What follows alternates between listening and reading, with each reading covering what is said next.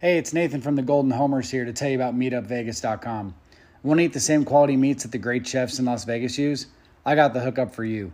Delivered straight to your front door, MeetupVegas.com offers steaks, pork chops, premium chicken breasts, prime rib, you name it. Check out MeetupVegas.com and use code IRISH10 at checkout to receive $10 off your order. The Golden Homers are brought to you by Generations Barbershop, a Notre Dame themed barbershop that has been keeping Irish fans looking good since 1930 Brent and Gill are located on Lincoln Way East in Mishawaka, Indiana. Open 8 to 5 and by appointment. Call or text Brent at 574 250 0622. That's 574 250 0622.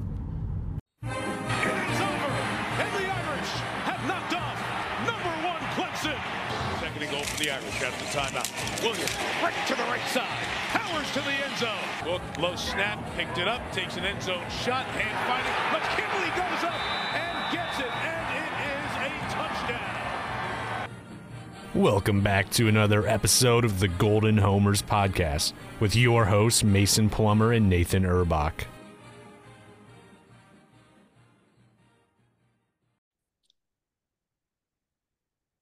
What's going on, everyone? Welcome into another edition to the Golden Homers podcast. As usual, I'm your host, Nathan Erbach. I'm here with my co host, Mason Plummer.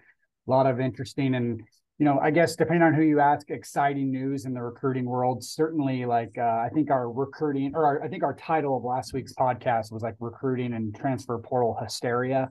But at least in the Notre Dame world, that probably is more fitting for today's podcast. Um, a lot of just moving parts going on. For the most part, Notre Dame has their recruiting class locked up, but their number one player in the class, Peyton Bowen, um, probably won't end up at Notre Dame. I guess we can kind of just shoot it straight. He's currently a Notre Dame commit, at least by title, but we uh, we don't expect him probably to end up in the class. And then one of their other running backs, uh, Jayden Limar, uh, kind of the same thing. We we expect him to end up uh, most likely at Oregon. And uh, so yeah, some interesting some interesting stuff going on. But for the most part, really solid Notre Dame class. We'll talk a little bit about the bowl game as well. A couple more portal recruiting news topics that come up. We'll talk about men's basketball, um, and then a little bit of a 2023 outlook. But Mason, how you doing today, man? Hey, doing well. Uh, yeah, glad to be back recording. Plenty to talk about. A lot's been going on. A lot of uh, kind of bad news, but um, we'll get to it later, but we are expecting good news later on today. Um, well, I guess today for us, but when you guys are hearing this, will be yesterday with Aneyas Williams, uh, the 2024 running back. So that should bring a little bit of good news in what has other otherwise been across Notre Dame sports kind of a, a, bad week and a half or so. So uh, excited to hopefully celebrate his commitment. I think he's a really talented back. Kind of got some Kyren Williams to him, and in terms of t- uh, his size, his running ability, is uh, just the way that he acts and performs on the football field reminds me a lot of Kyren. They even, even kind of look similar. So I'm really excited about him. I've been watching his tape today, getting uh, excited about his commitment. So hopefully that all goes smooth and we don't look stupid um, when the podcast is recorded and released. Yeah, and, and same area, uh, you know, from from uh, Missouri, same thing as uh, as Kyren Williams. I'm not sure if you mentioned that, but just adding to it a little bit. But uh, but yeah, yeah. we're expecting some good news on that front. Um, like you said, a really talented running back in the class of 2024, which is some positive news based on Notre Dame losing Dylan Edwards in 2023 and probably losing Jayden Limar in 2023 as well, which looked to be this like interesting class of just bringing in a bunch of offensive talent. And that is sort of blowing up in shambles um, to a certain extent. But obviously, being able to land a really talented kid in the 2024 class certainly helps soften that blow. I think he's down. Uh, I, I don't know if he ever released a top four. Um, I think he released a top 10, um, but it seems to be down to Notre Dame, Alabama, Kentucky, and Tennessee. Um, so a lot of obviously yeah. really good, really good teams there. Um, Tennessee obviously had a really good season this year. They're heavily involved in NIL specifically. And then Alabama, obviously, you know, Alabama on the on the football field uh, speaks for itself. And um, from everything I've heard, is it's a kid that Alabama really wants, and it's a kid that Notre Dame is probably going to land. So, um, just a really good land um, in general, assuming that happens here. I think in the next little over an hour um, as we record.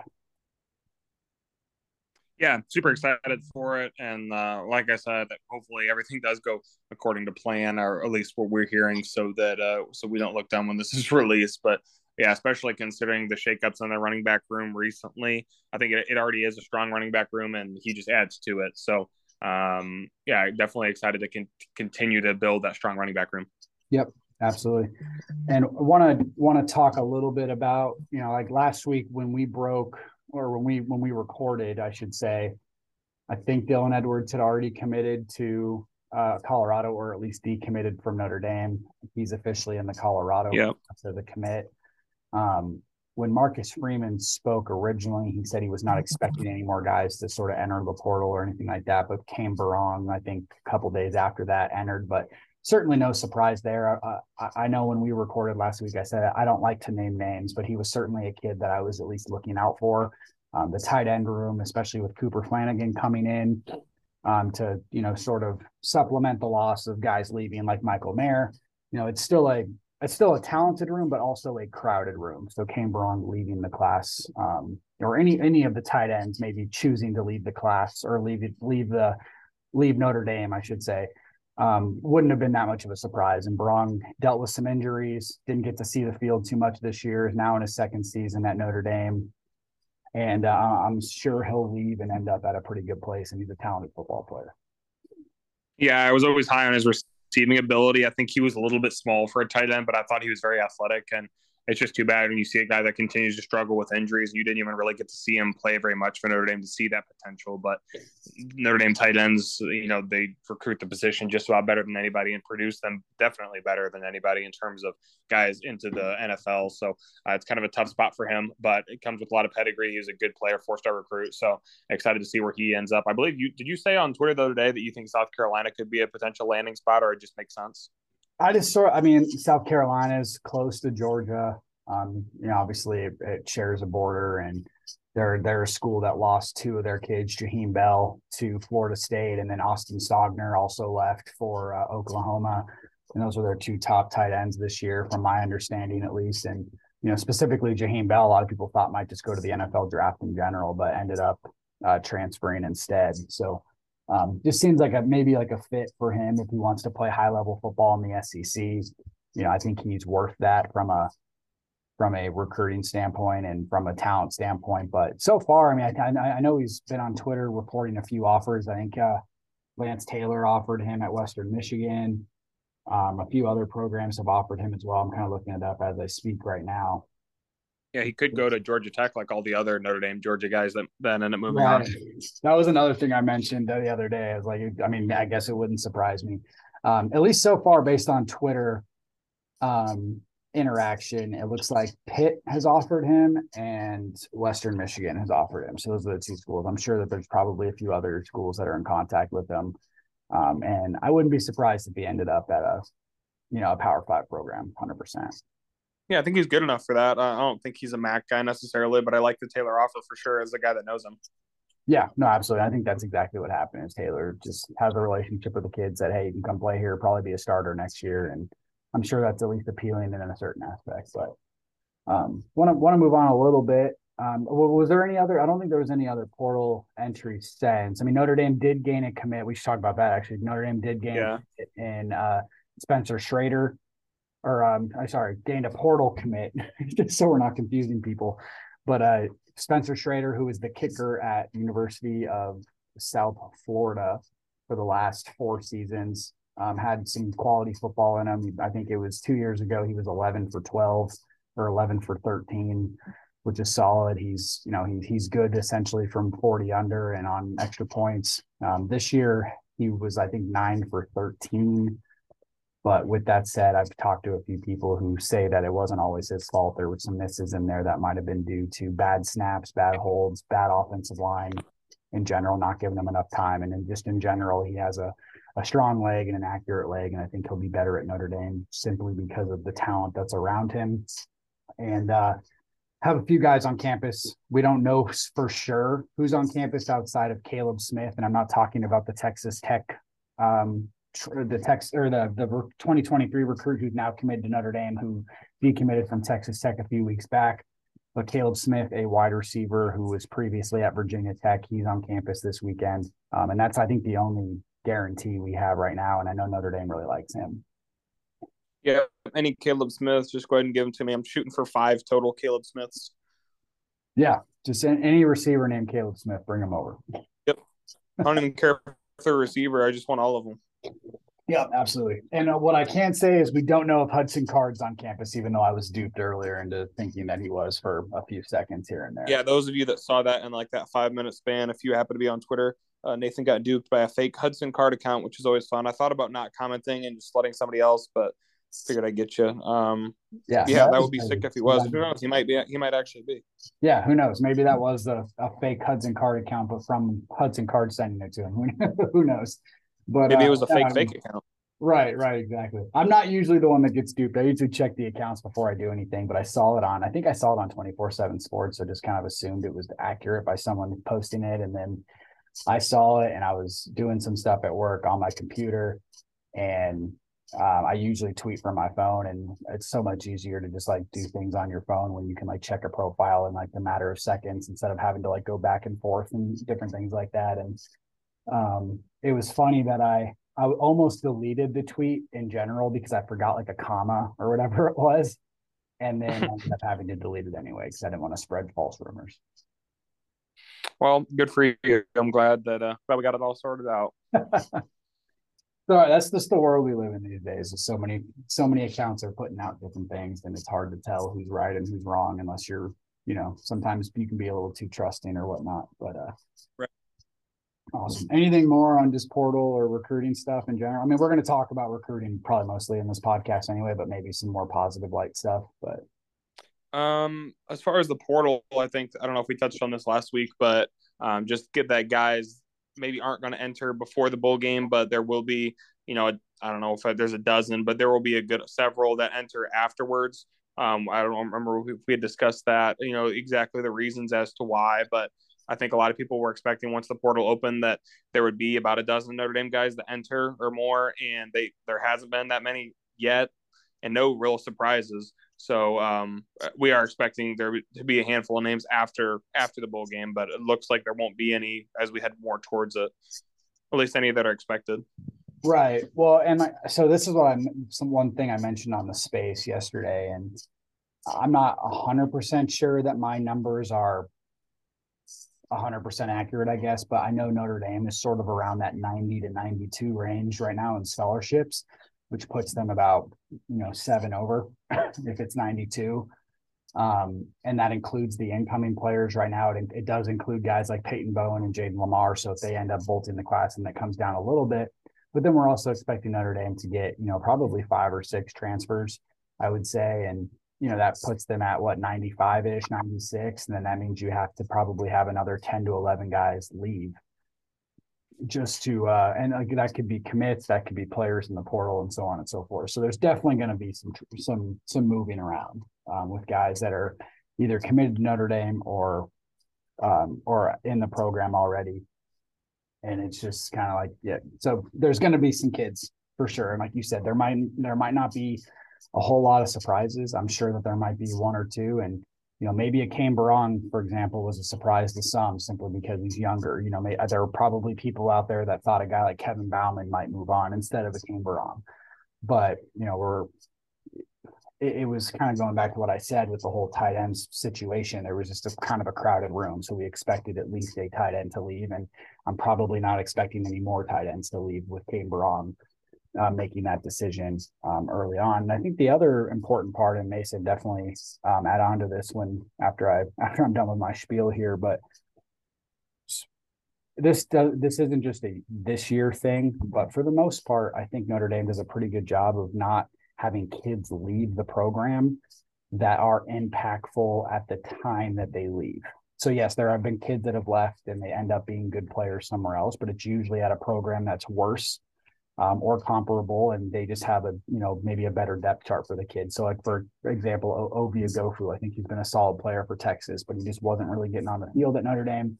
Obviously, Texas is a good program; they recruit really well, and you know he goes there and he makes more of an impact because of their depth chart. So the, I think that's where a healthy program comes in. Notre Dame is a program right now that's not going to lose kids. Like, for example, a Michael Mayer. Michael Mayer wasn't going to go in the portal last year to go play for Alabama. He wanted to stay at Notre Dame. So they're they're losing kids that either have to go down a level um, because they're just not going to see the field ever, either Power Five or lower Power Five, whatever, um, or just kids that aren't seeing the field right now and and want to see it. So they're not losing starters and and uh, impactful players, which I think is an important thing, and, and it shows a healthy program.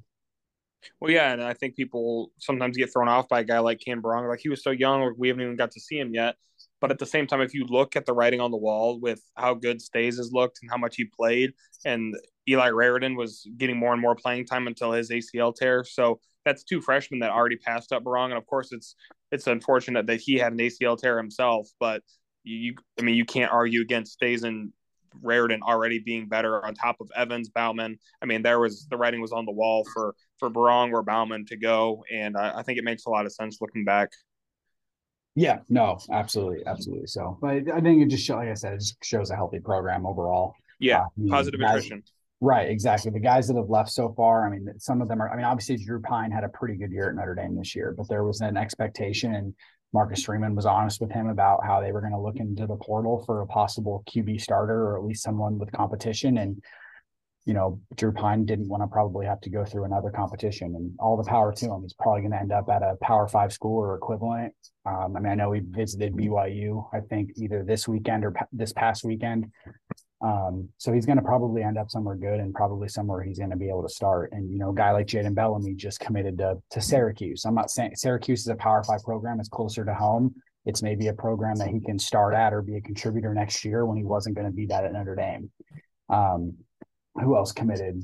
Joe Wilkins, Miami of Ohio. I mean, he's a guy that's you know now going into his sixth year in college and you know just wasn't working out at the Power Five level, and so he goes to Miami of Ohio, and you know who knows, maybe he'll be there one or two um, which is you know he's going to torch Ball State. I'll tell you that probably twice. Yeah, exactly. So it just, I mean, I, I, guess I'm I'm bringing up almost every example there is, at least for this year. But you know, it's I think it's good for those guys because they want to play. They, they want to play football, and you know, a lot of them have their as they should. That makes right. Yeah, exactly. And some of them have their Notre Dame degree, some of them don't, but at least they can go get a good degree and play football somewhere else.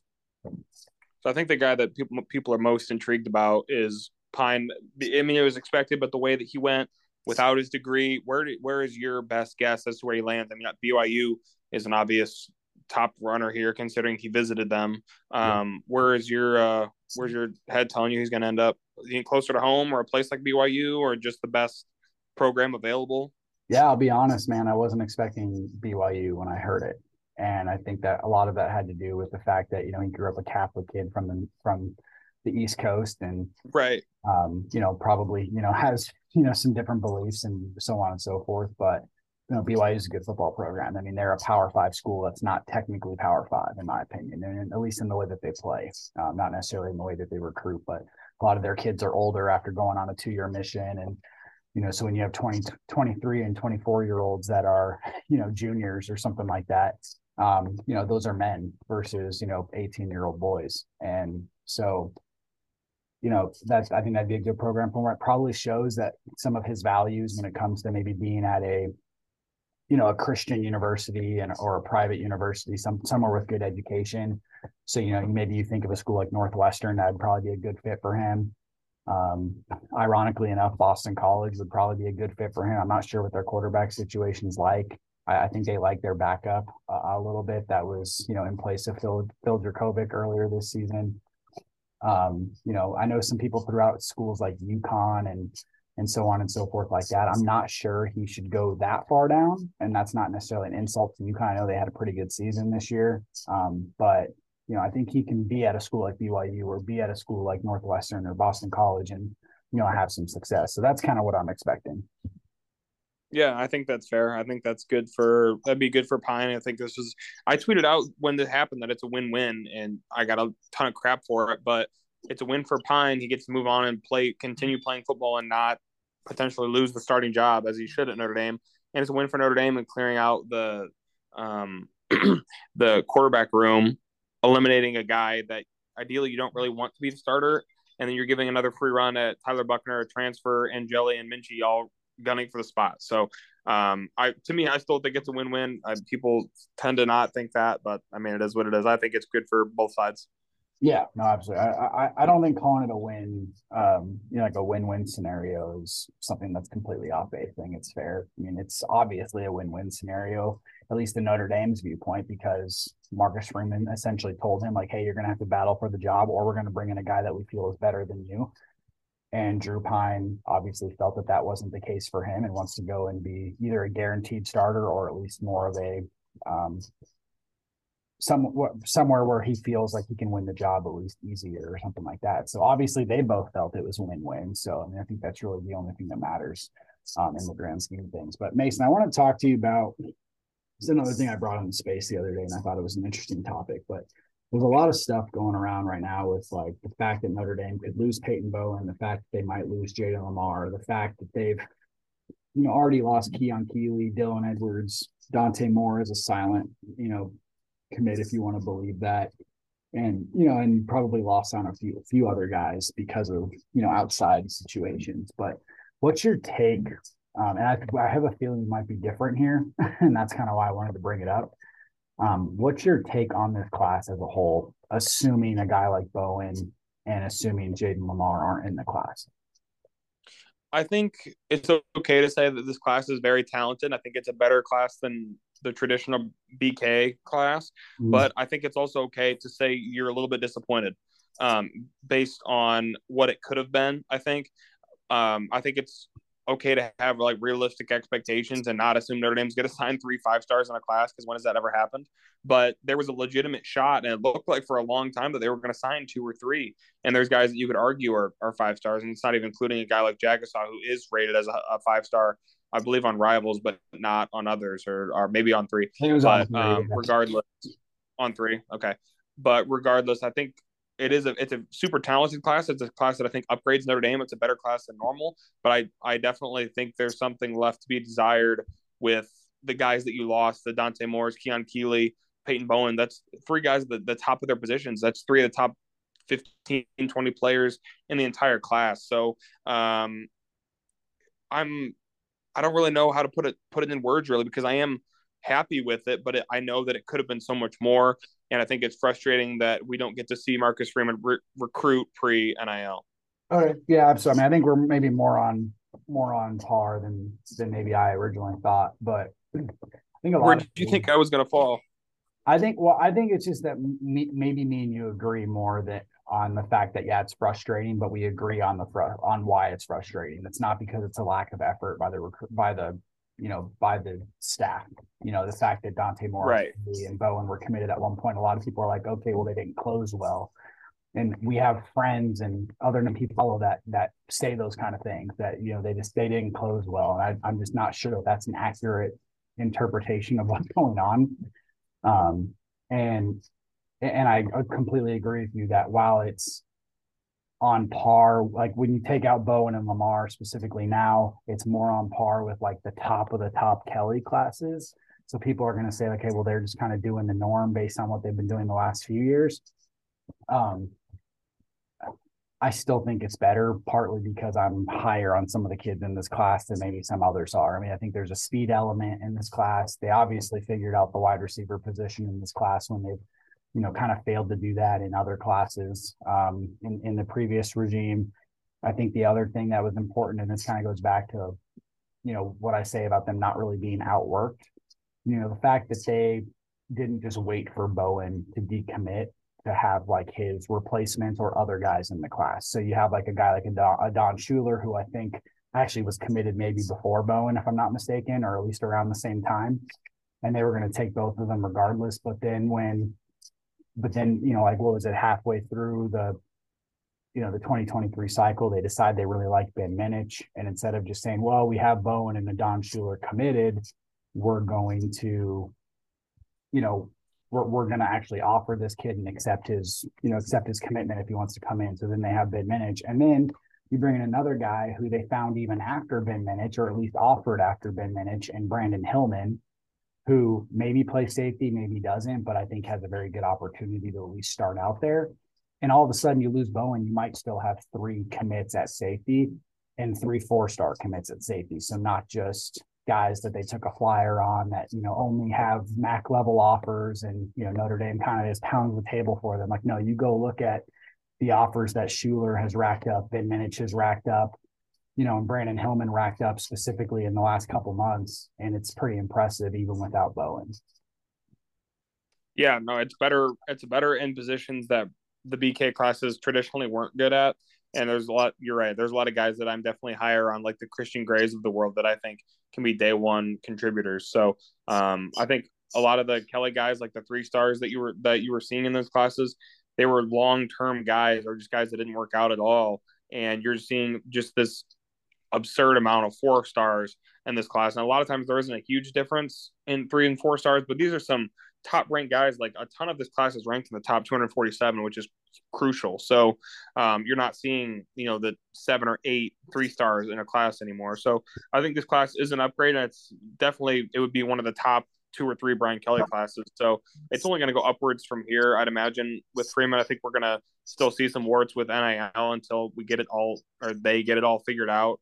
Uh, you'd hope there's some sort of resolution to that because I really do think, I, I still think about how how good this class could be if it wasn't for NIL. But I mean, it is it's the way it is now. I mean, there's no reason to play ifs and buts now, but um, it just it is frustrating because there's genuine interest in really really talented guys to come to Notre Dame, but um, when you know uh, I don't want to throw out numbers, but when six or seven figures are being thrown out on the table in, in terms of NIL deals for a guy to come to your school, I mean, how do you how do you turn that down? It makes a tough decision for a kid too.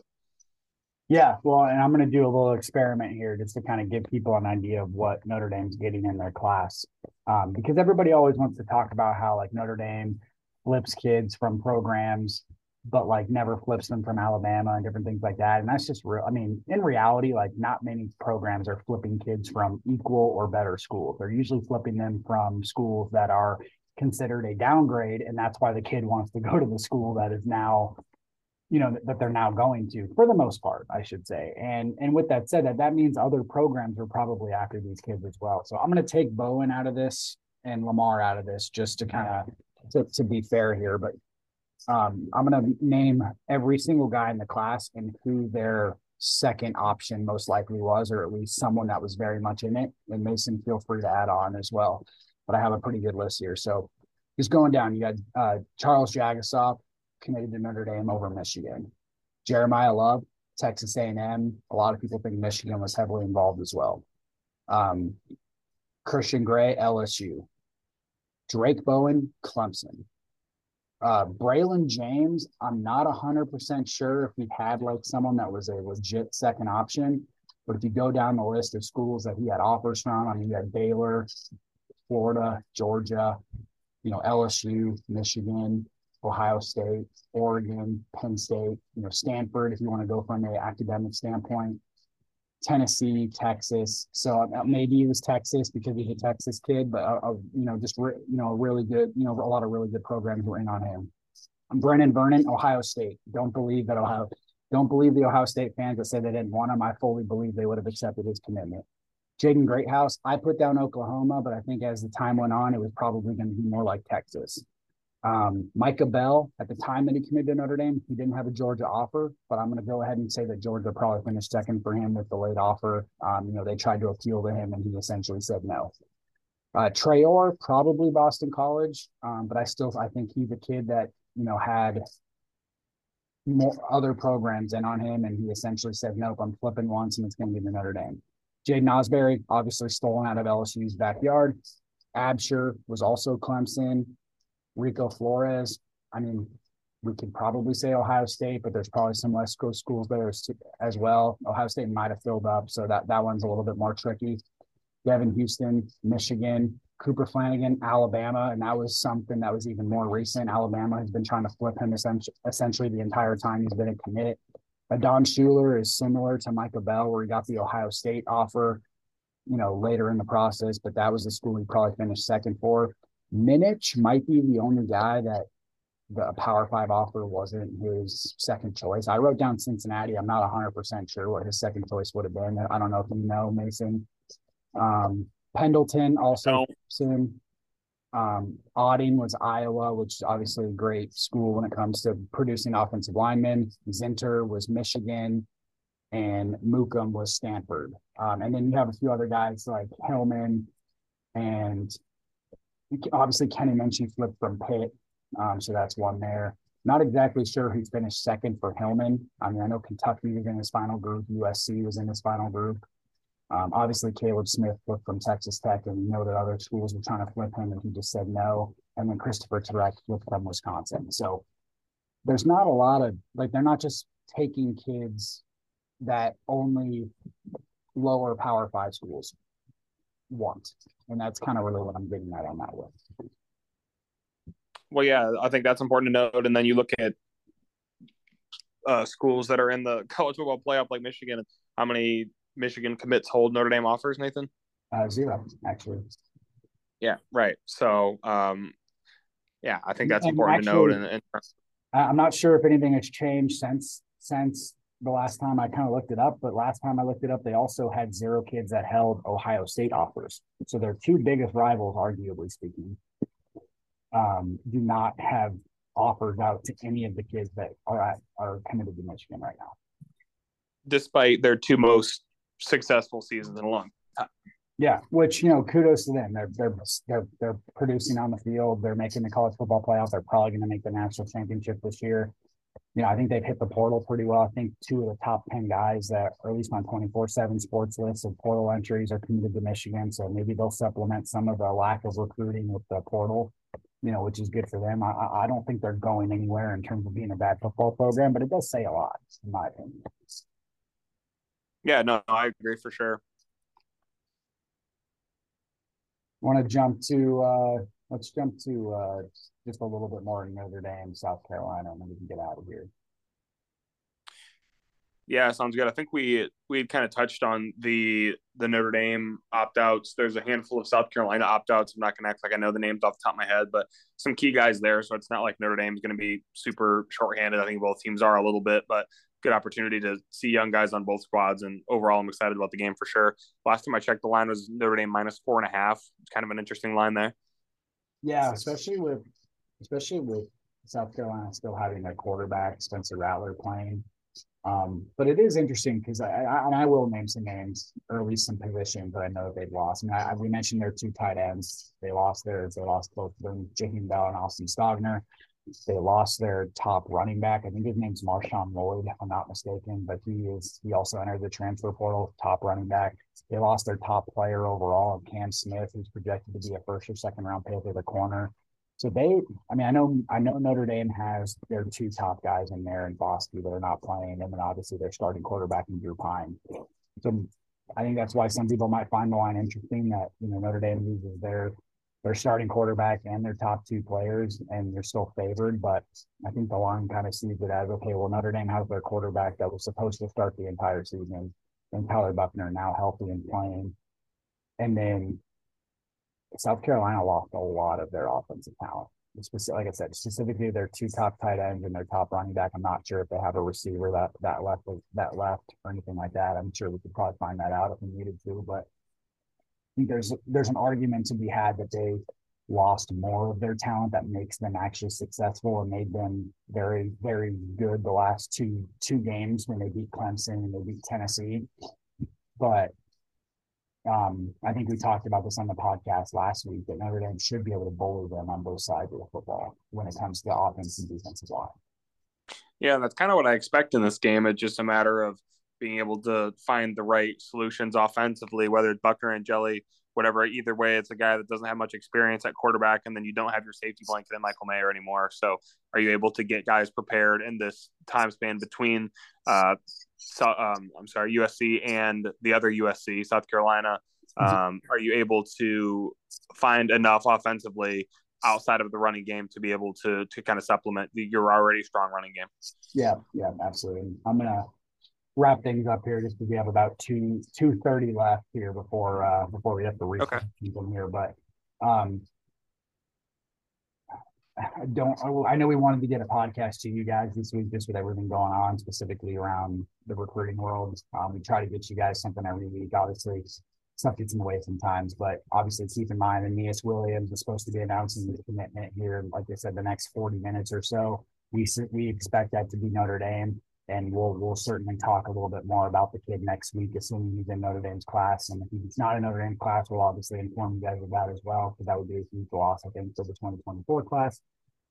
Next time we next time we talk we'll probably be after signing day so we can definitely break down the class as a whole. Maybe they get a surprise or two maybe they keep Bo and maybe they keep Limar who knows? But we don't expect those two guys in the class as of right now so we'll we'll certainly break that down for you guys next week and then um, as we get a little bit closer we have what 14 days until the bowl game um, probably either next week or right before the bowl game we'll try to get you guys a little bit more in depth i'm actually talking to a south carolina fan as we speak um, who's part of the new. We shouldn't. I didn't even get to mention this, but the new uh, the fanboys um, with, with, the Winning Edge Sports Network. We're, we're collabing with them, doing some stuff with them, and they're bringing on a South Carolina guy to try to get him on the podcast just to get some some different perspective from from their side of things. So, um, anything to wrap up with Mason outside of that? Not a whole lot. Just excited about Aneyas. Um, hoping for some good news here in the portal. Um, excited for these next two weeks of news heading to the game. But other than that, go Irish. Yep, absolutely. And make sure to follow Golden Homers. Make sure to follow Mason at Mason Plummer underscore, myself at Nathan underscore Urbach, and uh, tune into the Golden Homers whenever you can. Thanks, guys. Have a great day.